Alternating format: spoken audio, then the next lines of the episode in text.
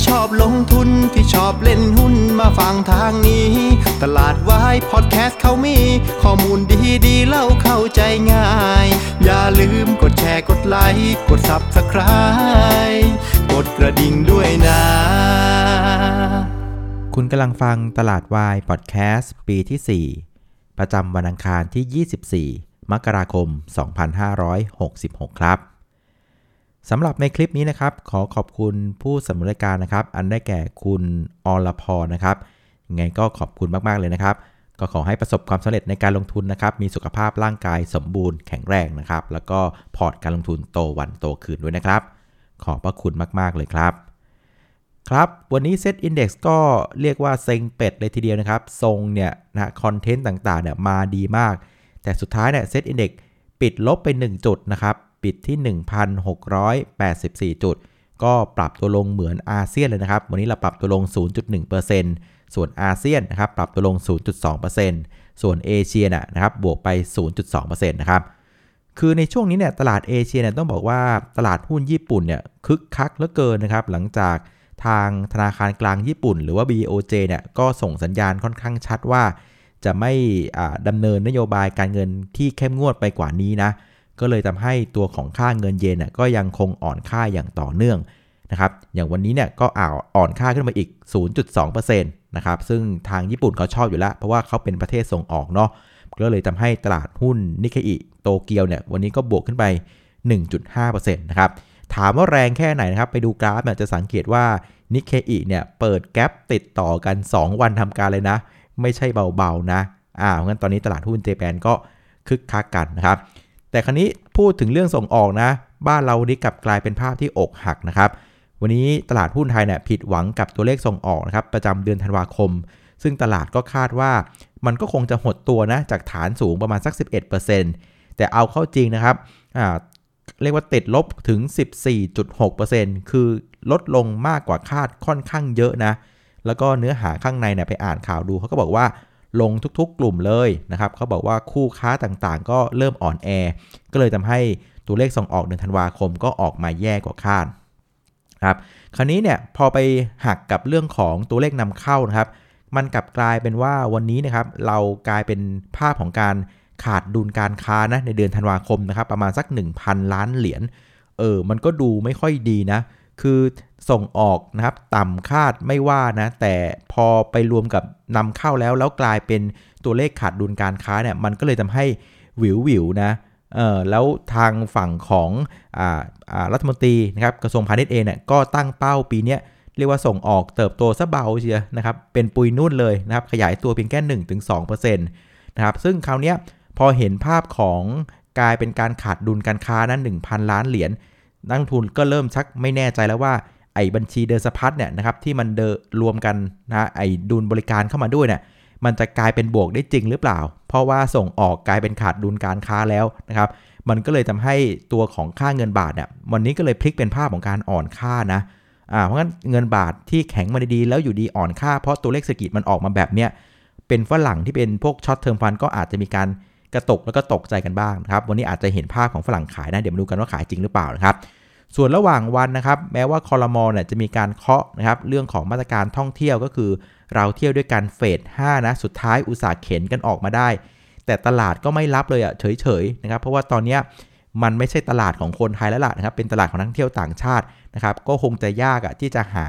เรื่องของค่าเดินทางเรื่องของโรงแรมถูกๆให้พักกันนะ อันนี้ก็ต้องยอมรับความจริงนะครับ งานภาพวันนี้ก็เลยเป็นภาพที่ตลาดหุ้นไทยทรงตอนเช้ามาดีเลย sentiment จากอเมริกา แต่ว่าสุดท้ายไปไม่ไหวนะ ก็ลบไป 1 จุดจากการผิดหวังนะครับของตัวเลขส่งออกที่มันออกมา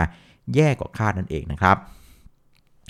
มาดูการเคลื่อนไหวของ SET Index นะครับ ตอนเช้าเนี่ยทรงเราดีใช่ไหมจากเรื่องของ US นะครับอ่าอเมริกาก็ปิดบวก ฝรั่งก็กลับมาซื้อทั้งหุ้น ทั้งทีเฟกทั้งบอลแม่เช้าเนี่ยมาดี แล้วก็ลุ้นเรื่องของเราเที่ยวด้วยกันเฟส5ด้วย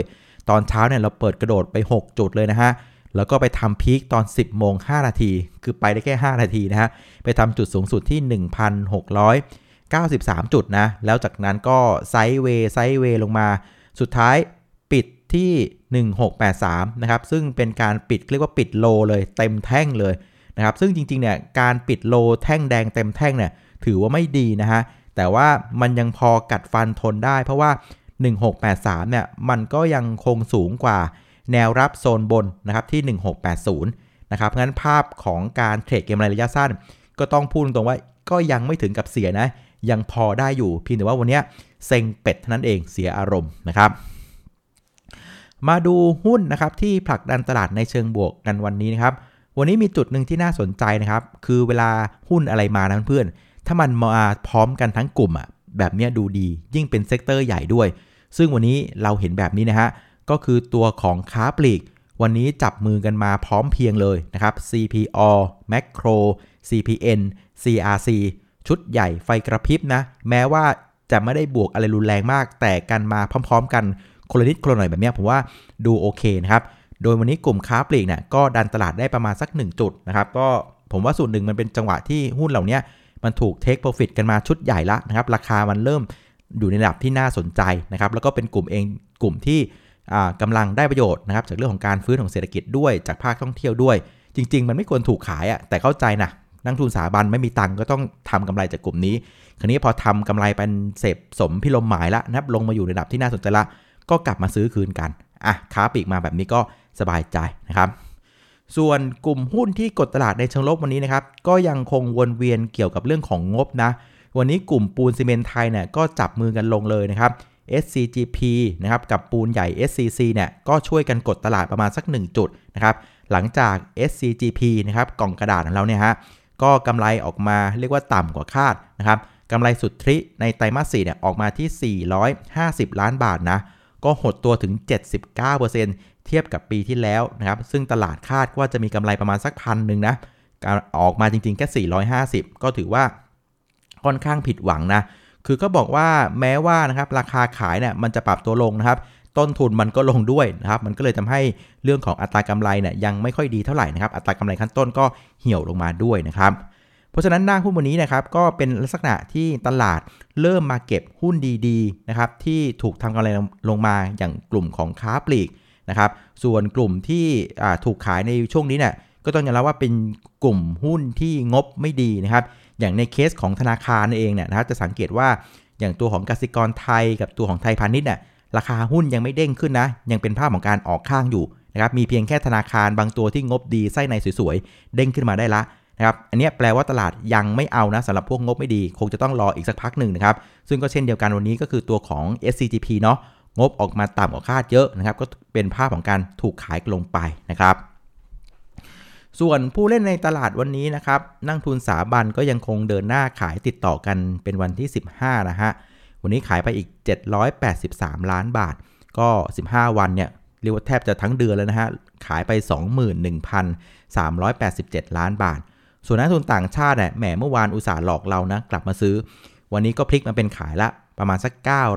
903 ล้านบาทนะครับ ก็อาจจะเป็นไปได้ว่าฝรั่งเห็นตัวเลขส่งออกที่มันต่ำกว่าคาดมากๆ แล้วค่าเงินบาทมันพลิกออกมาเป็นอ่อนค่าแบบนี้มันก็อาจจะไป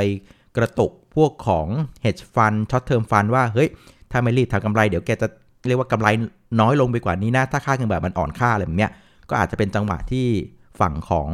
นักทุนระยะสั้นอาจจะมีการเทคกันออกมานะครับส่วนนักทุน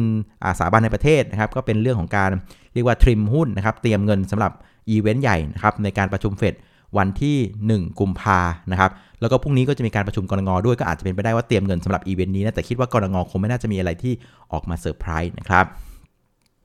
ส่วนมูลค่าการซื้อขายวันนี้นะครับก็อยู่ที่ 56,581 ล้านบาทนะครับก็เพิ่มขึ้นเบาๆนะประมาณสัก 8%จากเมื่อวานนี้ แล้วก็สุดท้ายนะครับประเด็นจะส่งผลต่อตลาดหุ้นบ้านเราในวันพรุ่งนี้นะครับสำหรับในคืนนี้นะครับที่อเมริกาจะมีการรายงานตัวเลขสำคัญตัวหนึ่งนะครับก็คือดัชนีผู้จัดการฝ่ายจัดซื้อ นะครับหรือที่เรียกว่า PMI นะครับประจำเดือนมกราคม ซึ่งจะมาทั้งภาคการผลิต แล้วก็ภาคบริการนะในภาคการผลิตเนี่ยนะครับเดือนที่แล้วเนี่ยธันวาคมอยู่ที่ 46.2 เดือนมกราเนี่ยก็คาดว่าจะถอยลงมาที่ 46 ส่วนภาคบริการนะครับเดือนธันวาอยู่ที่ 44.7 นะครับมกราก็คาดว่าจะถอยลงมาเป็นอาจจะเพิ่มขึ้นมานะครับเป็นประมาณสัก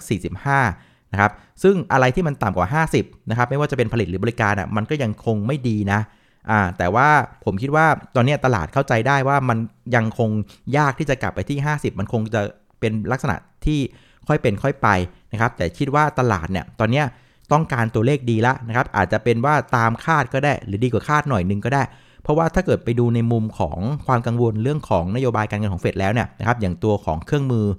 CME Fed Watch 2เนี่ยมันก็ค่อนข้างชัดแล้วว่าตลาดมันฟันธงมาแล้วว่า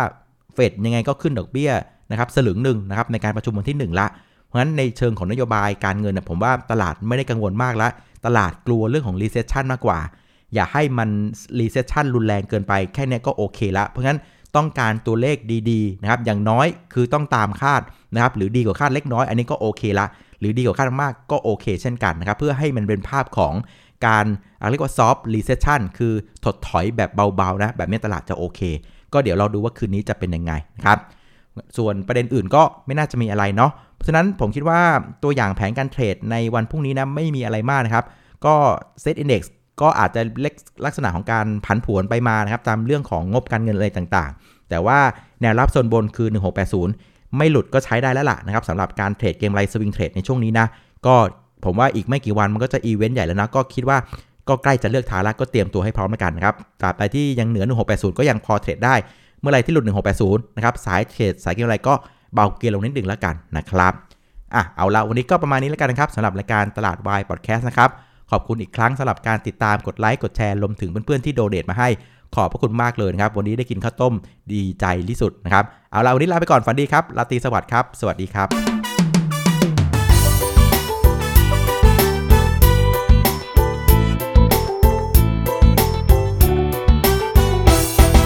ากใครที่ชอบลงทุนที่ชอบเล่นหุ้นมาฟังทางนี้ ตลาดวายพอดแคสต์เขามี ข้อมูลดีดีๆเล่าเข้าใจง่าย อย่าลืมกดแชร์กดไลค์กด Subscribe กดกระดิ่งด้วยนะ